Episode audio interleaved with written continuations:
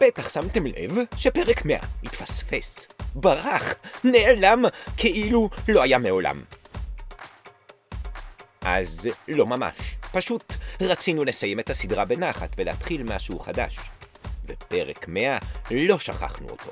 הוא עתיד להיות פרק מיוחד, פרק שיוקלט בלייב, במפגש זום יחד עם המאזינים. אתם, פרק בהשתתפות הקהל. רוצים להשתתף גם? בקלות ובשמחה, רק נרשמים בקישור המצורף, אבל, וזה אבל גדול, ההשתתפות מוגבלת לעשרה משתתפים ראשונים בלבד. אז קדימה, זו ההזדמנות שלכם.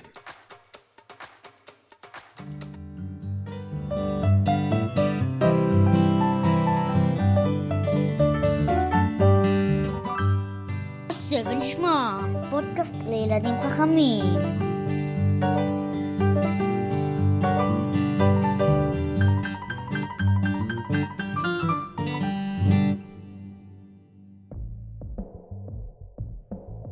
אתם בטח מצפים שאני אספר לכם מה קרה בפרק האחרון, ושאעשה את זה בקול של קריין שמשדר לו מהשטח.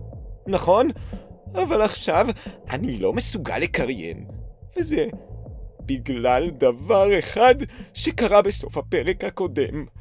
חטפו אותנו.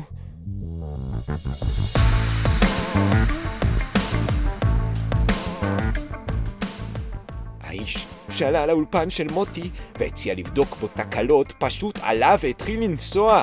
ומהר. ממש מהר.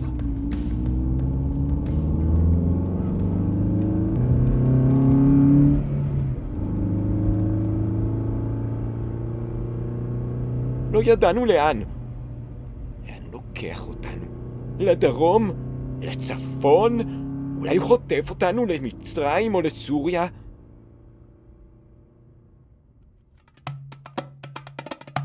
שרי, מה את עושה? מתופפת.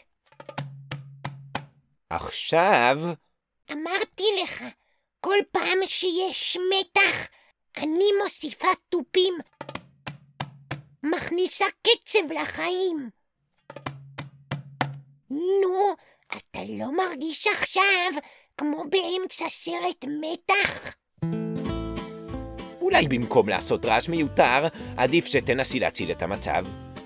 אה, אה, להציל את המצב? אני יודעת לעצור נוכלים רק אם יש לי גלידה. יש לך אולי גלידה במקרה? מה פתאום? אה, אז אולי לחוטף יש. היי, אדון חטפן, יש לך במקרה גלידה? איך קראת לי?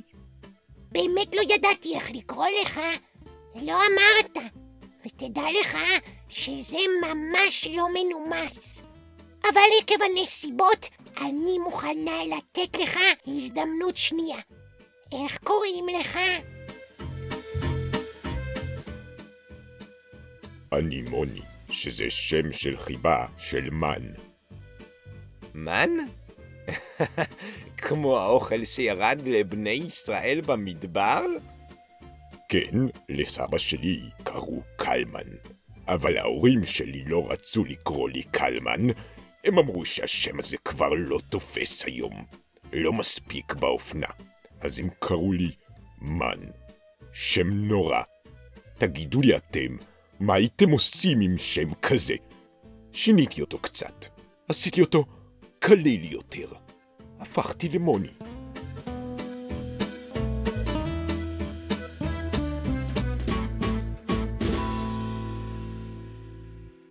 אני דווקא מכיר אנשים שקוראים להם קלמן. אה, למשל...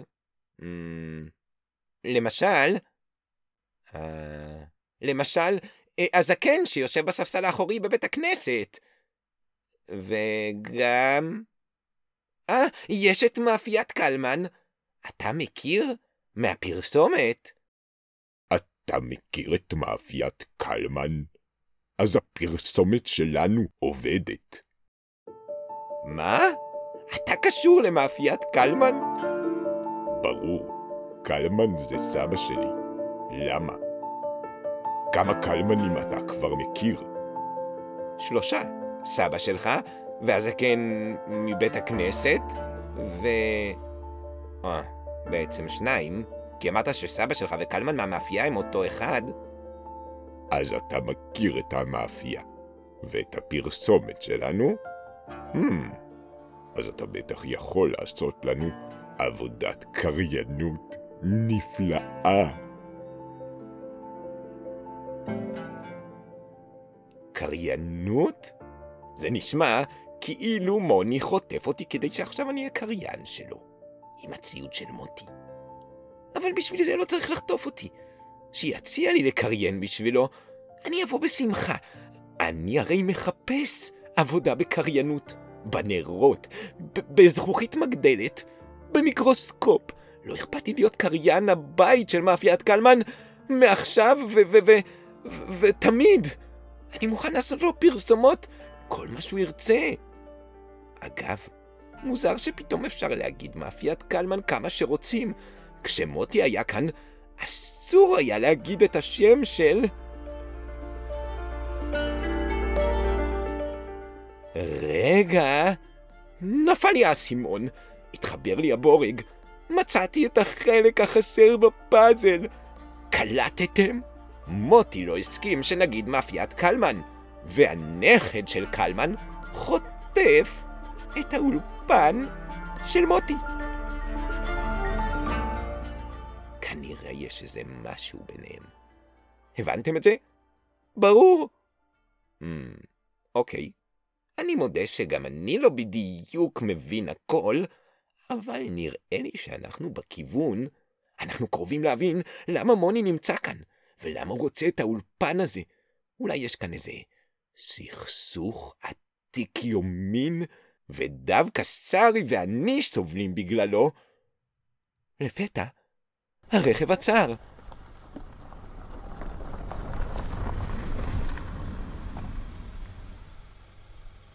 הגענו. שמחתי שהגענו, כי הרגשתי שלא נסענו כל כך הרבה. זה אומר שמוני לא לקח אותנו רחוק מדי, ויש עוד סיכוי שמישהו יבוא להציל אותנו. הסתכלתי מהחלון החוצה, וראיתי נהר. ועכשיו, קריין יקר ומתוקי, אני רוצה שתקליט לי את הקטע הבא. אולי תסביר לנו קודם איפה אנחנו? מה זאת אומרת? אנחנו במרכז הארץ, ואנחנו ליד נהר ירוק. אז זה ברור שזהו הירקון. גם כאן היו חלוצים? ולקחת אותנו לכאן כדי שנרגיש בדיוק כמו החלוצים? לא, לקחתי אתכם לכאן כדי שאם לא תקשיבו לי, אני אזרוק אתכם לתוך הירקון. ברור? עכשיו תקרא את הקטע הזה תכף ומיד.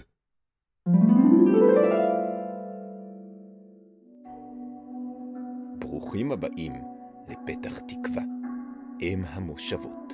הקים אותה יואל משה סלומון, פעיל ציוני נלהב וירא שמיים מירושלים, עם כמה מהחברים שלו. כשהם הגיעו הנה בפעם הראשונה, המקום נראה נורא. זה לא השתנה, הוא עדיין נראה נורא. יש פה שקיות של טפו צ'יפס על הרצפה ומלא זבל. איכס. בלי הפרעות, ילדונת. אתם לא יודעים עד כמה המקום הזה היה נורא. ביצות, קדחת, יתושים, אבל יתושים אמיתיים, כאלה שמביאים מחלות. ממש מפחיד. אתה מכניס אותי למתח. רגע, יש מתח בסיפור. אמרתי בלי הפרעות. אנשי המושבה פתח תקווה עסקו בעבודות האדמה והקפידו על קיום המצוות התלויות בארץ. אבל מחלת המלריה פקדה אותם. קדחת הביצות, חום, חולשה ואפילו מוות הגיעו לבקר, והם לא החזיקו מעמד, והחליטו לעזוב את המקום. כעבור כמה שנים הם חזרו לפתח תקווה, והמשיכו לבנות אותה ולעבוד בה, ובסוף כל יום עבודה הם היו יושבים ושותים חלב ממחלבות קלמן. אה... מרמן? כלומר מוני? אתה בטוח שלא התבלבלת? אמרת שקלמן זאת מאפייה. בטח התכוונת למחלבות מושקה. שע, שאף אחד לא יגיד את השם של הדבר הזה לידי. היום קלמן זאת מאפייה, בגלל האיש המושחת שאסור לומר את שמו. זהו, סיימת עם הקריינות? כן, זאת אומרת... שנייה אחת, תהיו איתי רגע, תחזיקו ראש חזק. אני חושב שעליתי על משהו.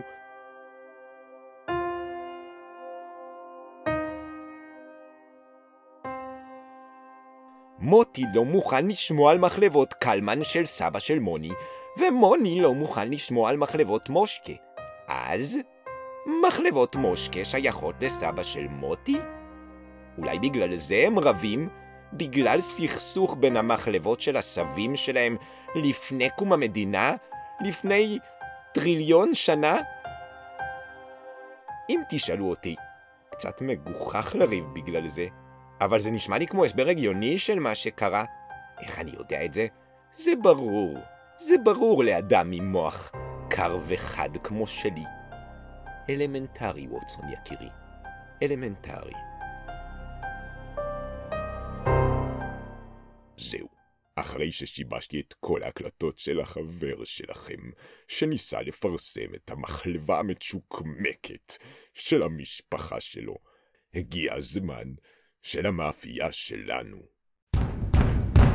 למי קראת מצ'וקמקת? זה היה מוטי. אין לי מושג איך הוא הגיע הנה, אבל הוא הגיע. מוני ראה את מוטי, שלח יד הטלפון וצעק כמה פקודות לתוכו. קצת מפחיד. הנה אתה, שקרן עלוב. אתה מנסה לפרסם בכל אתר בארץ את המחלבה שלכם, שבגללה סבא שלי הפסיד את הפרנסה. אני מפרסם את מחלבת מושקה, המחלבה המצוינת שלנו, ובצדק, כל החלוצים שתו מהחלב של סבא מושקה. פחדן עלוב. הם שתו גם מהחלב שלנו, רק שסבא שלך היה יותר ערמומי מסבא שלי, וגם שקרן. ולכן הוא הרוויח יותר. אז בגללו סבא שלי סגר את המחלבה והקים מאפייה. גם אנחנו היינו חלק. גם אנחנו תרמנו. אנחנו יותר, ועוד מעט כל המטיילים בארץ ידעו את זה. כולם ידעו על מחלבות מושקה. לא ולא. לא אם זה תלוי בי. המטיילים ישמעו על המחלבה שלנו. שמעת? אז זה אתה שהרסת לי הכל? אין שום סיכוי בעולם בכלל שאתן לך להזכיר את הקלמן הזה. המטיילים ישמעו אך ורק על מושקה, המחלבה שבנתה את המדינה. היי, שניכם, עצרו רגע. עכשיו. אולי לא שמתם לב, אבל שניכם מדברים על אותו הדבר. המשפחות אצל שניכם רצו לבנות את המדינה, רצו לעזור למתיישבים החלוצים, וסיפקו להם חלב. בנו, עשו, תרמו, מה זה משנה מי ירוויח יותר ומי פחות? שתי המשפחות שלכם היו חלק מהבניין הנפלא הזה. אה, זה מעניין מה שאתה אומר. אותי זה לא מעניין, מוטי. היכנע ומיד. ולא שכיר החרב שלי פשוט ידאג שפוף, תיעלם. פשוט לא תהיה. אה, וכמעט שכחתי. גם את הילדים. אתה! כן, הזמנתי את האופנוען שהתנגש בך. רציתי שהוא יגרום לך להפסיק עם כל ההקלטות האלה, אבל אתה התעקשת להמשיך, ואתה גם תשלם את המחיר.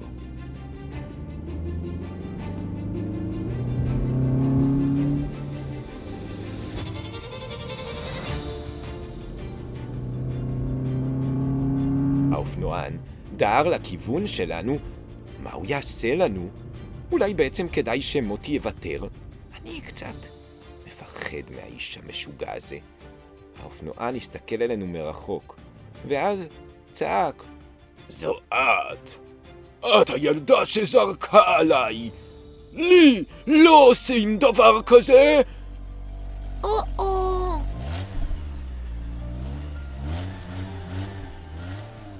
שרי התחילה לברוח, והאופנוען בעקבותיה.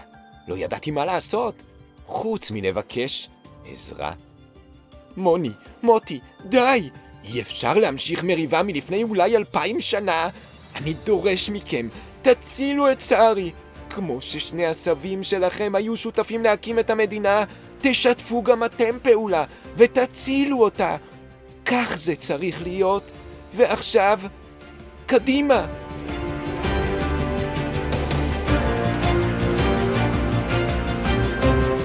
מוטי ומוני הסתכלו האחד על השני, ואז לחצו ידיים, והתחילו לרוץ.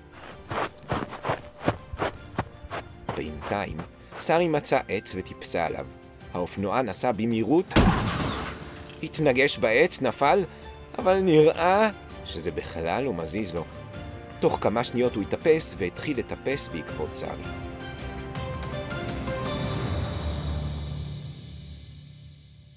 הוא שלף חפץ מהחגורה שלו, הכניס אותו בין השיניים וטיפס. הפנים שלו לא היו נחמדות. מוטי ומוני רצו בעקבותיו במהירות וצעקו לו לעצור. הוא הסתכל, ראה אותם, אבל לא עצר. הוא היה נחוש, וכנראה כבר לא עניין אותו כלום. מוטי שלף אקדח מנרתיק שהיה חגור על מותניו, ומוני הוציא עלה. מוטי מימין. מוני משמאל. האופנוען הסתכל וראה את שני הגברים רצים לכיוונו.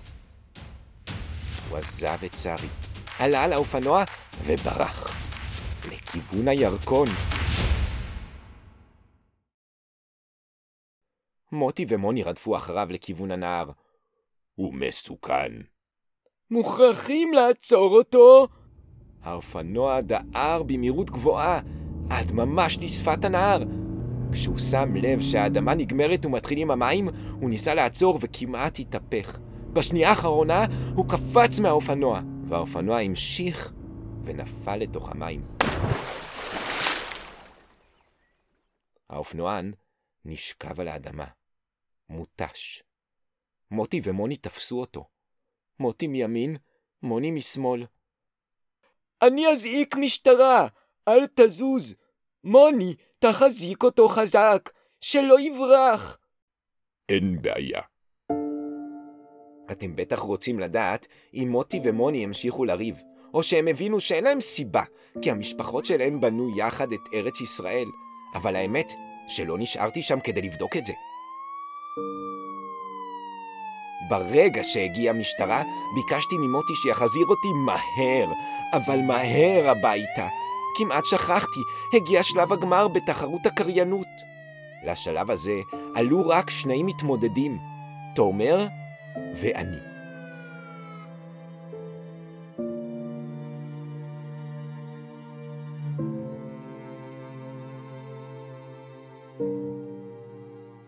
שנינו התייצבנו בבית של ג'קי פיק. תומר כמובן לא הפסיק לרדת עליי, ולהגיד שהגמר הזה מיותר, כי אבא שלו הבטיח לו שהוא יזכה. מה אם זה נכון? אני יודע שאבא של תומר תמיד עושה בשבילו מה שהוא רוצה, אז אולי הוא באמת דיבר עם ג'קי, שידאג שתומר יהיה הקריין בסרט שלו.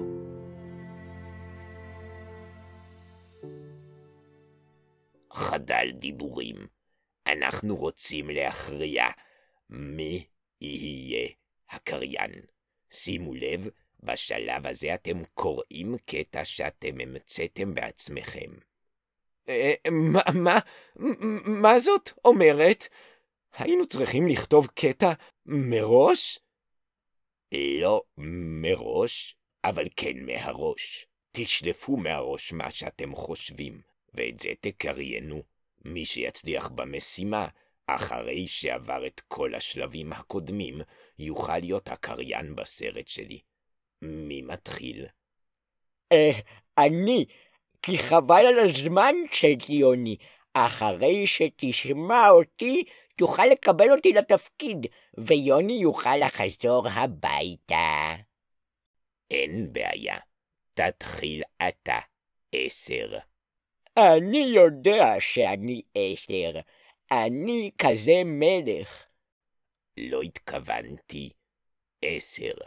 תשע. מה? אני עשר, לא תשע. שש. חמש. ארבע. שלוש. שתיים. אחת. שלום לכל הצופים בסרט. קוראים לי תומר, ואני מנצח בכל תחרות. ניצחתי בתחרות של הקריוקי במתנ"ס. ניצחתי גם בתחרות השחייה לגילאי 14 ומעלה, כבר כשהייתי בן שמונה. גם בתחרות הזאת אני הולך לנצח. הקשבתי לתומר. הוא באמת מקריין את מה שהוא חושב. אין לו שום עניין או רצון להשתתף בסרט של ג'קי. רק לזכות. אולי יש לו איזה צורך דפוק כזה, להיות ראשון בכל דבר. אולי הוא לא מאמין בעצמו, והניצחונות האלה הם מה שמשמח אותו ונותן לו כוח? אני באמת לא יודע. והאמת, כבר לא אכפת לי שהוא יזכה באיזו תחרות שהוא רוצה. אבל, אבל אני, אני רוצה להיות קריין. בראבו. ועכשיו תורך, יוני. מוכן? עשר, תשע. אמרתי שניצחתי בגיל שמונה, לא תשע ולא עשר. אבל אני לא מדבר עליך עכשיו, אלא על יוני. שמונה, שבע, שש. איזה לחץ. איזה לחץ. על מה אני אדבר? איזה קטע קריינות אני אשלוף מהראש. ארבע, שלוש, שתיים, אחת.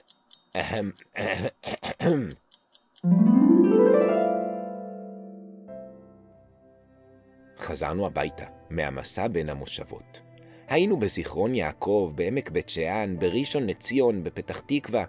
פעם, במושבות, היו המון ויכוחים.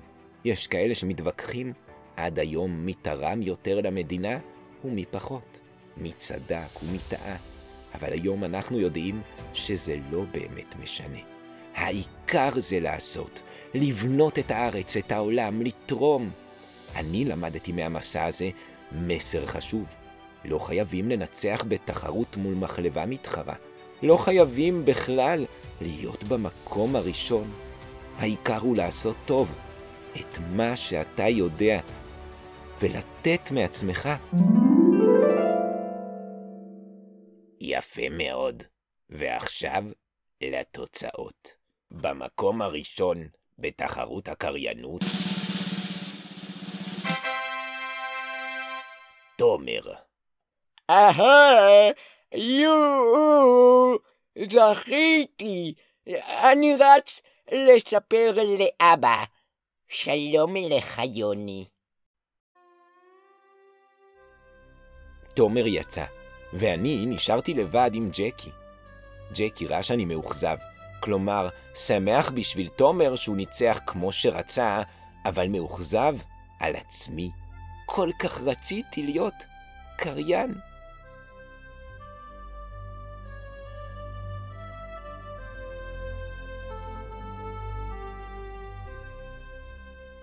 אחר כך ג'קי הציץ החוצה, לוודא שתומר כבר לא שם, והמשיך להכריז על הזוכים.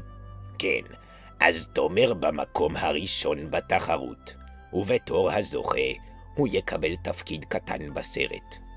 אולי של ברווז. ומי שיהיה הקריין בסרט, וגם יוזמן להיות העוזר האישי שלי בצילומים, הוא יוני. מה? אני? כן, כל אחד משניכם קיבל את מה שהוא רצה. תומר רצה להתלהב, להצטלם בתור מנצח, וזה גם מה שאבא שלו רצה בשבילו, אז הוא ניצח. אבל אתה לא רצית לנצח, אלא לעבוד, אז אתה תהיה הקריין, כמו שאמרת, ולך מחכה תפקיד גדול.